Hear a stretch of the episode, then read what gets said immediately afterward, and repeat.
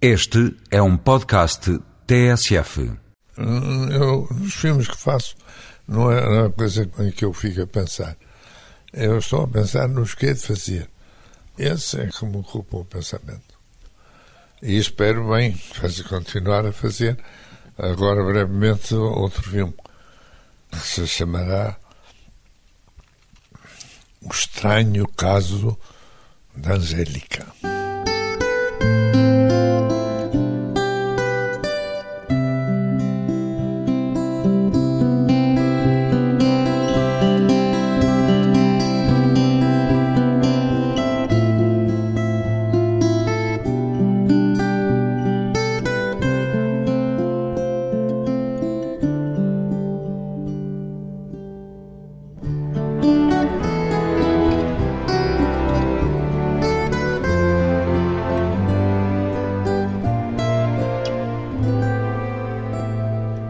De Oliveira, 99 anos, cineasta.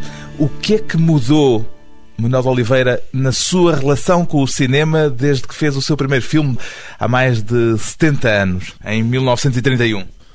Em 31 foi o primeiro filme que eu vi, mas eu comecei a pensar no cinema e a entrar já no cinema em 1924. Entrei na Fátima Brigosa. E, e depois comecei a pensar no Douro, Fábio Fluvial, que foi o primeiro filme, em 29. E fê-lo em 31. Não, não fiz. Fiz durante 39, 30, 31, era difícil, era amador. Tinha como fotógrafo o António Mendes, que era um belíssimo fotógrafo, fazia a fotografia e que trabalhava num banco. De maneira que não podia deixar o trabalho, não é? Éramos amadores. Era tudo nas horas vagas só. Era nas horas vagas, por isso levou muito tempo.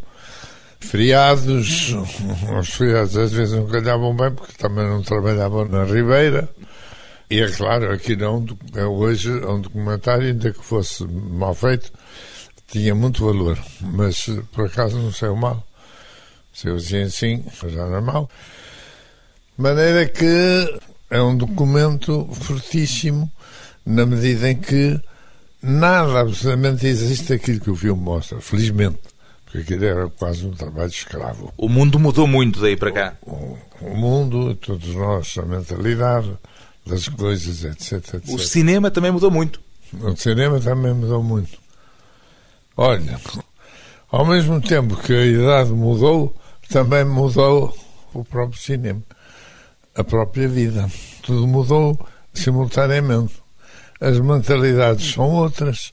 Assisti, digamos, assisti à Primeira Guerra, assisti, enfim, quer dizer, antes da Primeira Guerra, assisti a vários conflitos, digamos, políticos, não é? Passados no Porto. Houve uma instalação da monarquia, Paiva Conceiro, não é? Depois desapareceu. E tem memória disso tudo? Tudo. Depois a guerra, depois da guerra, outras atrapalhadas várias, e começou então a minha preocupação de cinema e a minha ligação com intelectuais dessa época. Intelectuais que eram mais ou menos a minha idade, mas estudantes da universidade, intelectuais que pertenciam ao grupo mais rico de intelectualidade do Porto e que me ajudaram muito foram os meus primeiros mestres, posso dizer, ajudaram muito à minha formação, digamos, intelectual. A forma como encara o cinema hoje é muito diferente daquela como o encarava nesse início da sua relação com o cinema? Sim, completamente diversa. Na altura havia três figuras, quer dizer, havia, ou já tinha havido, a novela vaga, Vaga não. Novela Vaga é só nos anos 60. Não, não, não, não era Vaga. É o, a vanguarda, a vanguarda francesa, não é? E depois, o, o, enfim, entrou o sistema do cinema de montagem. Ao mesmo tempo que nascia o filme na Rússia, soviética. O Eisenstein, por exemplo. O, o Eisenstein foi o primeiro digamos, teorizador da montagem, porque até aí a montagem era feita a olho. Já ouvi dizer que os seus primeiros filmes, ou um dos primeiros filmes, foi montado fotograma a fotograma na mesa de bilhar lá de casa. Foi, foi. Foi, mas uh, isso é secundário. Lá montar é, claro, era um sistema de amador, era muito mais económico, porque eu montava no negativo e depois de montar o negativo mandava copiar.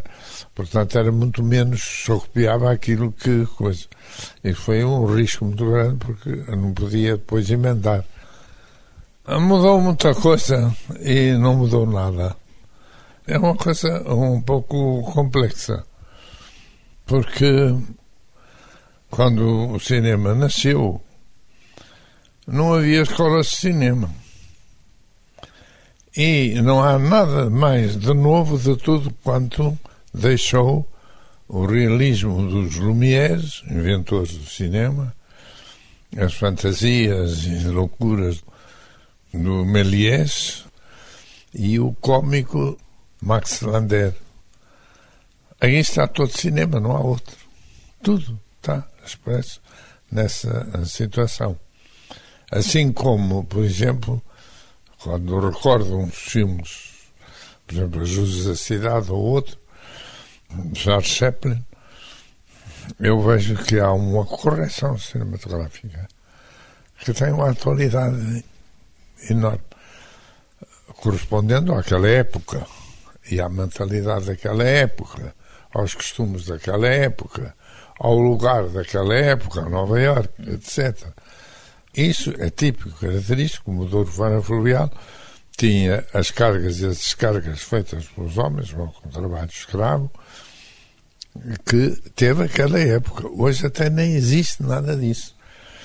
Portanto, essas diferenças são diferenças, mas o olhar para a vida em certa época e com a mentalidade dessa época mudou. Mas o processo fílmico é o mesmo.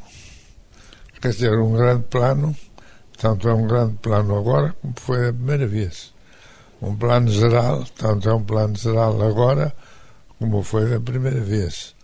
Uma panorâmica, uma panorâmica hoje completamente igual à que se fez na primeira vez. Quer dizer, neste lado há progresso, sim, mas o progresso é uma coisa e a arte é outra. O progresso é dado ao cinema pela técnica, novas técnicas, novos processos. Agora de filmar, até com telemóveis já se filma. E claro, não sei o quê. Né? Isso não tem nada a ver com a arte. Pertence à ciência. Esses avanços são científicos. Mas o conteúdo, a expressão, é que é cinematográfica. Aquilo que se exprime é que é cinematográfica. A técnica pode ajudar auxiliar na expressão, mas nunca é a expressão. A técnica pertence à ciência e a arte pertence à expressão. A expressão que está ligada fortemente aos sentimentos e ao pensamento. Tanto se pensa como se sente. Tanto se sente como se pensa. E não se pode pensar sem uma imagem, já diz o filósofo. Mas se compararmos um bom filme do Charles Chaplin, que parece um cómico, um brincalhão, etc., os filmes deles são de uma correção tal que eu admiro hoje. Hoje é que eu tenho consciência completa da capacidade e da riqueza e da economia de expressão de modo de pôr nas imagens, que é de uma correção exemplar. E até mais do que isso, ele mantinha uma certa, se pode dizer, deontologia na sua cinematografia. Ele e muito poucos mais. Nunca mostrava o que pertencia à intimidade. Nunca mostrava. Mas não é só ele. Há muito poucos. Mas há outros o Griffith, por exemplo, que foi a companhia dele. Há outros ainda, o John Ford, já mais recente, outro francês, este que fez a Joan d'Arc última, como que se chamava? O Rivet, por exemplo, ou um outro, que é o. morreu, esse. Eu não me lembro agora o nome, mas o Hitchcock. Operação, a operação também é, é, não mostrava, não, sugeria, mas não mostrava. Isso para si ficou como uma lição. O Orson, o Orson Welles. É uma lição um pouco aproveitada porque hoje quem quer fazer sucesso faz grandes espetacularidades, não é? Uh, roçam a pornografia, beijos, ah, enfim, nunca mais acabam, parece que estão a comer um pudim e, uh, e por aí fora, não é? E depois isto de, de violência, uma violência cada vez maior, não é violência por violência, quanto mais mata melhor, tiros, bombas, bum, barulho, coisas espetaculares, fantásticas, é, mas vazias, por dentro completamente vazias. O amor é para dar continuidade à espécie humana, a fome é para manter viva a espécie humana. São truques secretos da natureza para manter a humanidade e os homens vivos. Porque quando tivessem fome não comiam. E devem manter-se devem manter-se secretos e à margem do cinema também? Quem? Esses truques secretos devem manter-se também à margem do cinema. É isso que me está não, a dizer? Não, isso não estou a dizer que deve ser à margem, não, de modo nenhum. Ao contrário, não é? A arte não é criadora. A arte é recriadora das coisas da vida. São as impressões, os sentimentos, os pensamentos, aquilo que se vê, aquilo que acontece, que se vai depois contar no cinema. Portanto, é já uma reprodução do que já foi, porque nós somos pobres criaturas, não somos criadores, estamos longe disso, não é? Imitamos o Criador. O Criador é que estabeleceu leis que regulam a natureza. E de tal modo são certas e rigorosas e permanentes essas leis que Deus até se deitou a dormir porque não precisava, sabe, as leis já levavam o mundo certo. As leis a que temos todos de obedecer, inevitavelmente. Depois de um curto intervalo, vamos voltar com Manuel de Oliveira e Cristóvão Colombo, o Enigma.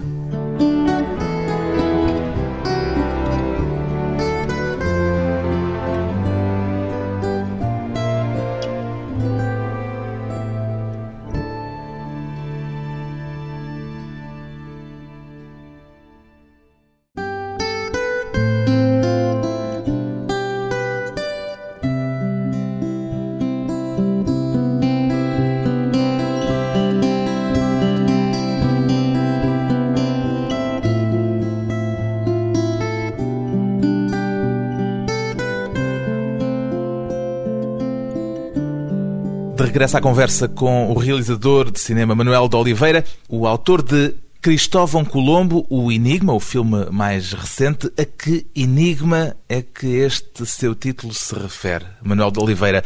Aos feitos de Colombo ou à origem e à nacionalidade do navegador?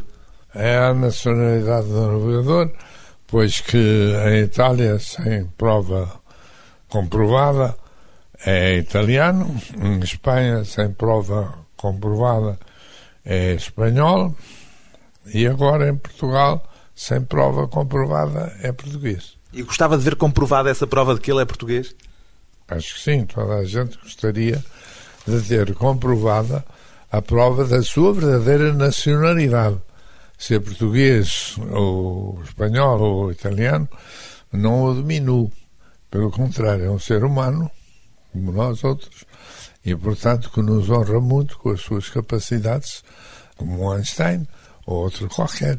É claro que nós não chegamos nem aos pés do Einstein, mas admiramos admiramos porque é um reflexo da nossa identidade humana.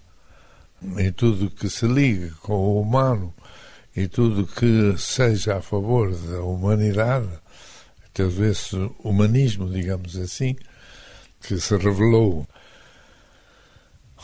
no Renascimento ao norte, Holanda e Inglaterra e Alemanha, ao sul nas artes, Renascimento, e na Península com os descobrimentos. Descobrimentos esses que deram a conhecer aos humanos a casa onde viviam e que ignoravam. Que era uma bola onde a gente anda quase sempre à rasca. E fez este seu filme com a ideia de que ele poderia ser uma boa forma de avivar a memória histórica de quem vier a vê-lo? Não, a única coisa que o filme revela é que os descobrimentos do país mais importante nos descobrimentos foi Portugal. Foi ele que iniciou em 1420 as primeiras navegações. 1420, veja lá, os espanhóis principiaram em 1470. E teve um homem extraordinário que nasceu aqui no Porto. O Infanto Henrique. O Infanto Henrique. E foi extraordinário porque foi um homem de um saber, de uma inteligência e de um cuidado, uma prudência extraordinária. Principiou por ir buscar os mestres mais conhecedores da navegação a Génova e trouxe-os para Lagos, para, para, sim, para Sagres. Para Sagres, sim, para Sagres, que é perto de Lagos, mas enfim, onde instalou a escola de navegadores. Principiou por melhor, não é? E aí, para além de todo o conhecimento que já havia, foi acrescentando aquele que se ia morando. E criou realmente o sistema de chegar a bom fim, como se chegou, já fora da presença dele, porque tinham morrido. Quer dizer, os descobrimentos continuaram uh, sem ele, porque ele deixou o sistema. Como há pouco se digo que o Criador se deitou a dormir, ele também se deitou a dormir e os descobrimentos uh, continuaram. Continuaram, prosseguiram de uma forma feliz. De tal modo que Fernando Pessoa disse, num dos seus escritos, que os descobrimentos eram todos portugueses, mesmo aqueles feitos pelos estrangeiros, porque o sistema era português. E isto é interessante. Mas o que lhe queria perguntar é se fez este filme sobre Cristóvão Colombo para, de alguma forma, ensinar um pouco de história a quem o vir. Não, não tenho essa pretensão de ensinar coisa nenhuma, mas tenho o cuidado de me servir de historiadores que não me deixem cometer erros históricos. Eu tenho muito respeito por a história. A história é memória. E é sobre a memória que nós vivemos. Entendo o cinema como um bom veículo didático para transmitir essa memória? A, a, a, memória absoluta não se pode transmitir, não é? Quer dizer, nem lendo todos os livros do mundo se era capaz de abarcar o mundo inteiro, não é? Quanto mais o cinema, que é mais seletivo, não é? O cinema tem a vantagem sobre o teatro de ficar. O teatro não fica.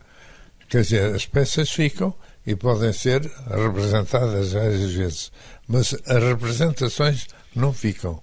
E a representação, os filmes, ficam todas as épocas. Por exemplo, se houvesse cinema no tempo da Grécia, nós sabíamos ver como é que eles agiam a representar as tragédias naquele tempo.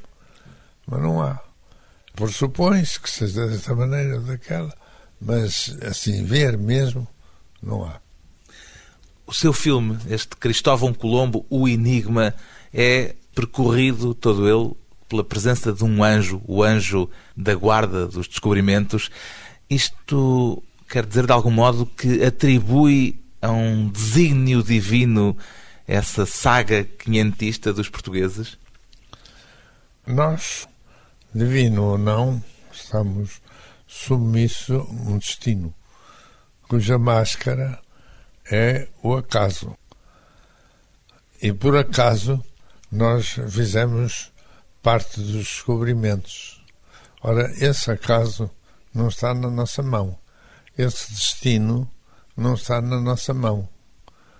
Outras forças, obscuras e ignoradas por nós, manipulam os nossos atos.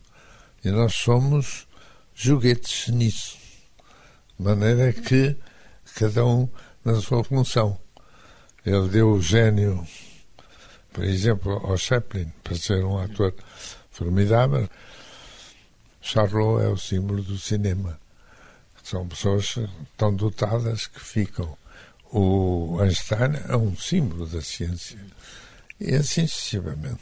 E há um sopro divino. Acredita que isso resulta de um sopro especial do destino sobre essas figuras, sobre esses grandes génios? Não, há uma criação. Há o mundo e há o cosmos que o rodeia. E para além do cosmos, ainda dizem que há buracos onde há outros cosmos.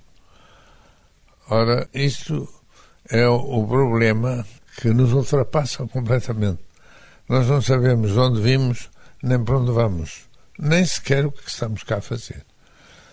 Agora, poderemos ser crentes ou não ser crentes, crer em religiões ou não crer, mas tanto crendo como não crendo não altera. Somos simples criaturas. A natureza também é criatura. Tudo é feito de que modo? Para um ateu, ou para um. para um. como se diz agora? Um agnóstico. Sim, para um ateu. Não, para um agnóstico não é bem agnóstico, é outro.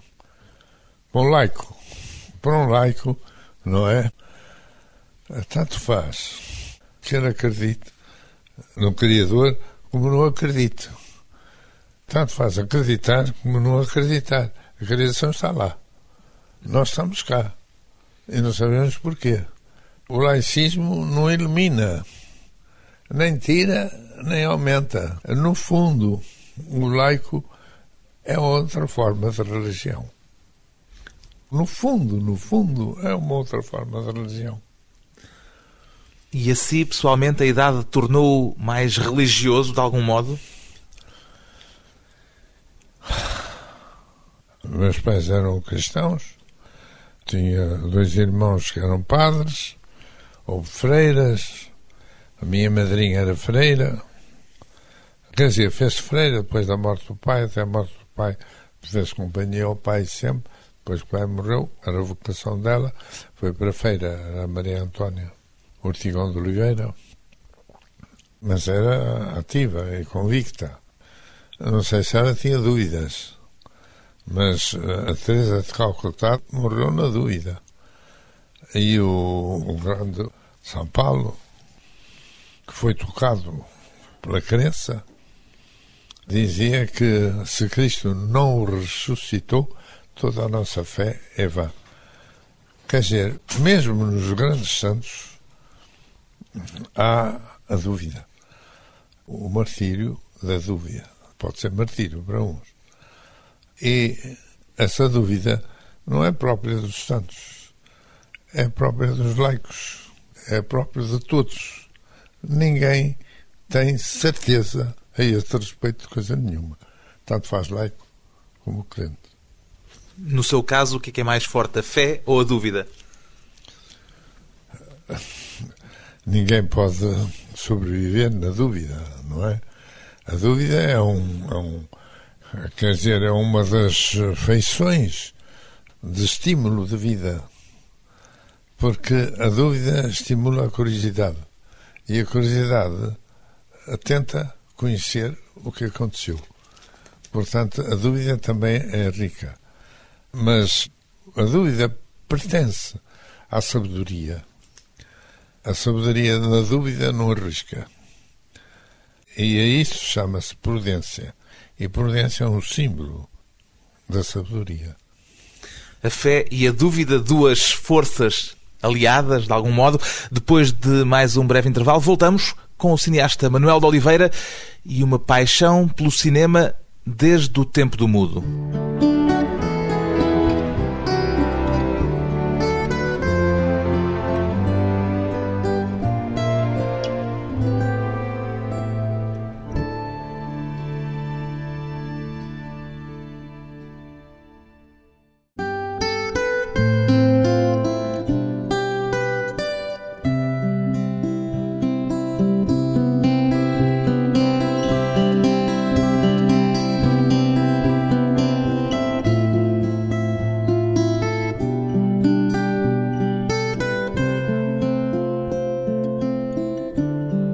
Convidado hoje para a conversa pessoal e transmissível Manuel de Oliveira, o último realizador em atividade a nível mundial desde o tempo do cinema mudo. Há algum filme dentre os mais de 40 que já assinou, Manuel de Oliveira, que se arrependa hoje de ter feito? Só me arrependi daqueles filmes que não fiz. E faltou-lhe fazer muitos? Houve projetos que ficaram na gaveta? Ficaram na gaveta. Agora estou a retomar um projeto que é de 1900, do princípio de 1950, do tempo do CENI, em que eu fiz o projeto e eles tiveram lá o projeto três anos sem dizer nem sim, nem não. Que era, as tantas, ao fim de três anos, eu percebi que era uma maneira de me ter parado. E então fui para a Alemanha, fiz a escola da cor e comecei a fazer, fiz uns quatro ou cinco filmes onde eu fazia tudo. Tinha um, um caminhonete onde tinha a aparelhagem toda, baterias para fornecer energia, etc. E eu fazia de produtor, fazia de realizador, de autor, fazia o som e fazia a imagem, a câmara e a direção da imagem, das luzes, etc. E assim fiz quatro filmes. Também não perdi dinheiro em nenhum deles também ficava assim mais barato. Era a única maneira de eu girar de uma forma económica, porque o cinema é muito caro. Um pintor pode deixar de almoçar ou deixar uma refeição hoje, outra amanhã, para comprar a tela e os tintas. Um escritor, basta-lhe uma folha de papel e uma caneta para escrever. Mas um realizador, coitado, esse, a sua glória só vem quando ele não tiver já meios nenhum de fazer os filmes, nem dinheiro para sustentar e morrer de fome. Essa é a grande glória do realizador. Alguma vez sentiu que estava à beira dessa glória? Não senti, mas sei estar. Não é que se deseja, mas é uma honra. Hoje é-lhe mais difícil fazer filmes outra vez? Cada vez mais. Eu não me posso queixar muito porque tenho conseguido. E espero bem fazer, continuar a fazer agora brevemente outro filme que se chamará O Estranho Caso da Angélica. Um policial? Não, nada policial. Tem título de policial? Os especialistas um romance policial são os ingleses. Isso fabricam desde Sherlock Holmes, por aí fora, estão ótimos. Eu para o crime nunca fui muito virado. Gosta de todos os seus filmes por igual ou dedica um carinho especial a algum deles? Eu, nos filmes que faço, não é uma coisa em que eu fico a pensar. Eu estou a pensar nos que é de fazer. Esse é que me ocupa o pensamento. Não revê habitualmente os filmes que já fez? Não, não, não tenho o hábito. Vou fazer, já sei de cor salteado. Não vale a pena. Há pouco perguntei-lhe se hoje lhe volta a ser mais difícil fazer filmes, porque já o ouvi dizer que este filme, Cristóvão Colombo, O Enigma, em que o Manuel de Oliveira e a sua esposa entram como atores, teve este recurso de fazerem parte dele como atores por uma questão económica. Quer dizer que ainda tem problemas económicos? Problemas. Foi um problema dos produtores. Os produtores é que estavam com dificuldade a envelhecer os atores jovens. Ficava muito caro, levava muito tempo, atrasava muito o filme. E lembraram-se e quase nos obrigaram a fazer o papel. Nós lá fomos um bocado contrariados, mas, enfim, era importante que o filme se fizesse e as nossas figuras correspondiam às dos jovens atores, um era meu neto até, nosso neto. E, portanto, estava na ordem de dia. Vamos contrariados, mas saímos contentes. É um filme muito familiar, em certo sentido. Não, familiar não tem nada, não é? Ele está dedicado aos descobrimentos. É um filme sobre os descobrimentos e em honra aos descobrimentos e termina em Porto Santo, o que foi a primeira viagem feita para os descobrimentos. Digo familiar porque entra como ator, a sua esposa também, o seu neto também. Os atores não é o que fica. O que fica são os personagens. Há alguma personagem de que goste particularmente, a quem tenha ficado particularmente afeiçoado das personagens que já pôs na tela? Não, afeiçoado a eles poderão ficar os atores que os representam. Eu não fico nada. Eu não sou. O que me contrariou mais, o que me contrariava mais na feitura a quem irem representar, era não poder ver o que estava a fazer. Porque eu, como realizador, estou a ver os atores se fazem bem, se fazem mal. E eu aqui estava como ator, não podia ver. E isso é que foi mais torturante. O resto passou-se bem. Há na sua obra algum filme que considera um filme de viragem? Quer dizer, um filme a partir do qual tudo passou, de certa forma, a ser diferente? Diferente é tudo e não é nada. Porque o dia de hoje não é igual ao dia de ontem. Eu que eu fui ontem não sou o mesmo que sou hoje. Nem eu, nem ninguém. Portanto, é da lei da natureza esta continuidade. As próprias árvores sempre põem lá mais uma folha, mais um ano, um ano. Enfim, tudo muda, tudo se modifica mas é sempre tudo igual. A razão da minha pergunta é muito precisa. É que durante quase meio século, entre os anos 30 e o início dos anos 80, fez 14 filmes. E depois, daí para a frente, no último quarto de século, fez um filme por ano, à média de um filme por ano, rigorosamente. Quer dizer, houve aqui uma mudança, um momento a partir do qual a sua produtividade cinematográfica aumentou significativamente. A que é que isso se deveu? Isso deveu-se a um processo em que a Fundação Gulbenkian interveio e deu um auxílio grande, estimulou a quatro realizadores, deu-lhe o dinheiro todo para eles poderem fazer cada um o seu filme. E isso deu a criação do cinema novo. E depois do 25 de Abril também se facilitou isso. Todos os 25 de Abril tiveram esse gesto nobre e notável de dizer todos os projetos que foram dados no regime anterior são mantidos. E a partir daqui continuamos a fazê-lo. E não só recebiam a ideia do filme, o livro onde se baseava, ou, ou o decupagem, a planificação, mas também o orçamento.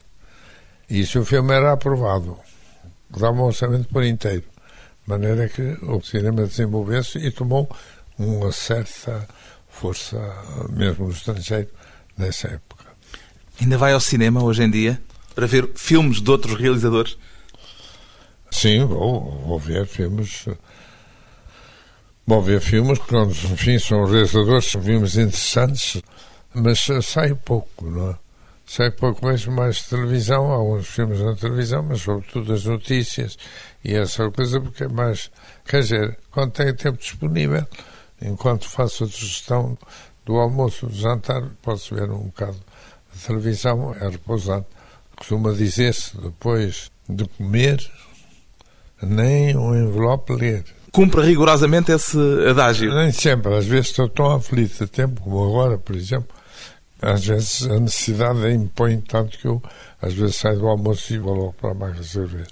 Às vezes à noite dou um espaço, vejo as notícias e tal, e depois subo a trabalhar. Continua a escrever todos os dias para projetos futuros? Não chega.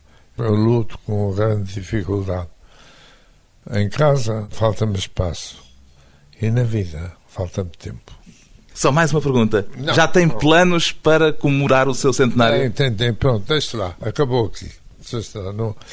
Ah, muito obrigado. Fico muito satisfeito desta conversa. Até à próxima. Falta de tempo. A do realizador Manuel de Oliveira, que já tem quase um século de tempo percorrido, uma paixão pelo cinema quase centenária. O filme mais recente de Manuel de Oliveira chama-se Cristóvão Colombo, o Enigma.